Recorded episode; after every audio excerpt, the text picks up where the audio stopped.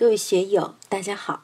今天我们继续学习《禅说庄子人间世》第4讲“言行与美恶的法度”最后一部分。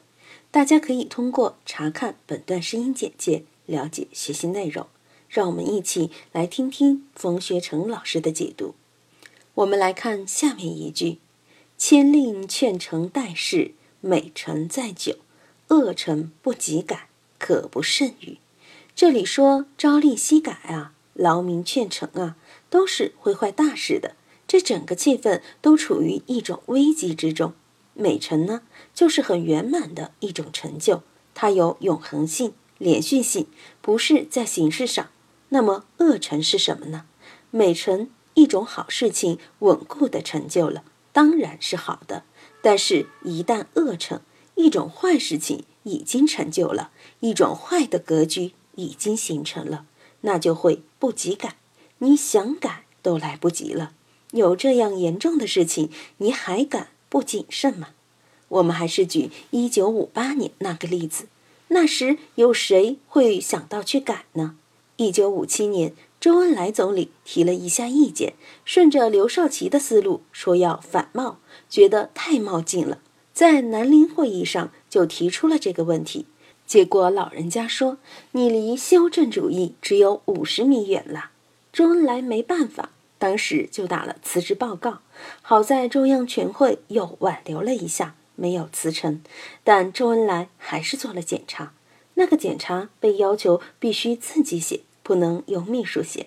1959年庐山会议本来定调都是反左的，谁知彭德怀的话一出，又开始反右了。一环扣一环的灾难更是接踵而至，所以这个恶陈不及改，可不甚与，教训太深刻了。我们一定要美陈在久，不要恶陈不及改啊！我们书院也要陈，不仅要美陈，而且要在久。对于我们书院来说，什么又是恶陈呢？那就是整天琢磨搞企业化经营，拿书院的牌子，拿国学的牌子去做招财进宝的生意。那样的话，恐怕就要画虎不成反类犬。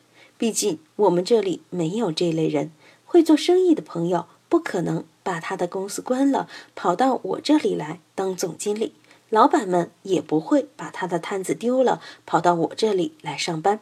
现在看来，我们还是只有老老实实的以公益讲座为主，到外面上课也只是方便的时候抓几个养家糊口的钱，把书院维持下去，不能把自己弄到恶陈的这个轨道上去，一定要在美陈的轨道上前进。所以我们做事情一定要慎重。下面这几句是这一讲中的总结性语言，孔夫子该教的东西也都交给叶公子高这个学生了。且夫乘物以游心，托不得已以养中，至矣。何作为报也？莫若为致命，此其难者。这里的乘物以游心，就是说我们要随顺环境，乃至于驾驭环境。我经常说，你要和环境和谐，就要先和自己的心和谐，自己的心和谐了，才能与环境和谐，才谈得上驾驭环境。乘物，你说是知天命而用之也好，顺天命用之也好，总之我们要有随顺时势的这个能耐，我们不能背时，背时你就完了。游心呢，畅快心智嘛。我们学国学实际上就是在修炼自己的心智，学老庄就更是要修心，乃至于游心。逍遥游就是让我们能得自在嘛。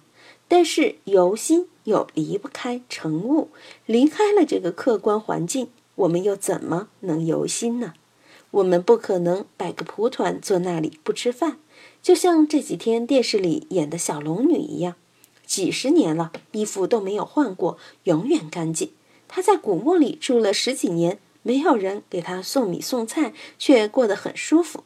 当然，那都是小说家这样写的，他可以抛开人间的生活需要而去练这个无上神功，我们是不用相信的。哪怕有真正的神仙，也不用去信，因为庄子都说了嘛，要成物以由心，不可能离物以由心嘛。人是不可能离开环境的，我们要顺应环境，乃至于驾驭环境。在没有力量驾驭环境的时候，我们就只有顺应环境。我们勇哥现在有这个权利，可以把自己辖区周围几千亩的地驾驭一下。我呢，就没有这个能力啦，只能在这个小区的这套房子里面驾驭一下，如是而已。但是由心是一定要的。成物也并不需要好大的物，我是十几个平米也住过，几十个平米的时候也住过，方便的时候去阔气的朋友家做客，也可以住一下几百平米的房间。但是不管住在哪里，住好大好小的房间都不存在问题。成物由心嘛，怎样把我们的心情、精神状态料理得很舒畅，料理舒畅之后，智慧才出得来。没有哪个整天发脾气、处于郁闷、怨恨的心境中的人，却是有智慧的。智慧永远都是在胸宽潇洒的情况下才有的。托不得已以养中，致矣。事不得已，也可借以养心，不可妄加操作。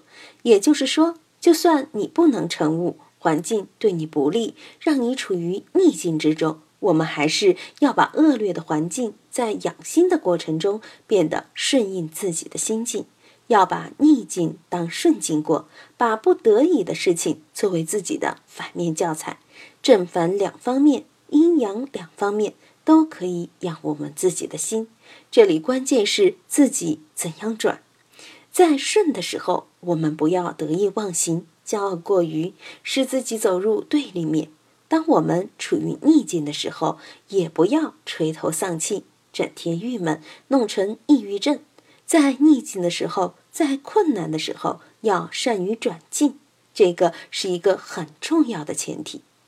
我们以前学司马迁的《保任安书》时，有一段说：文王居而演周易，仲尼厄而作春秋，屈原放逐，乃赋离骚，左丘失明，却有国语，孙子并角，兵法修列，不为亲属，世传吕览。我们看古人的这一系列成就，都是在失意状态下，在逆境之中完成的。孔夫子如果在鲁国当了宰相，哪里还有时间去整理六经呢？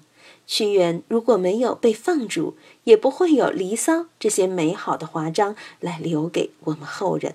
周文王如果不被殷纣王关押9年，我们也就看不到今天的《周易》。所以很多时候啊，都是在困难的时候才有所成就。用庄子的话来说，就是托不得已以养中，致矣。在逆境之中料理好我们的精神，我们的心态，如此一来修为就高了。致矣是一种赞叹，高明啊！合作为报也，莫若为致命，此其难者。孔夫子最后说，你出使到齐国，无论齐国、楚国的反应如何，结果如何，都不要多加去考虑，一切听从于命运就是了。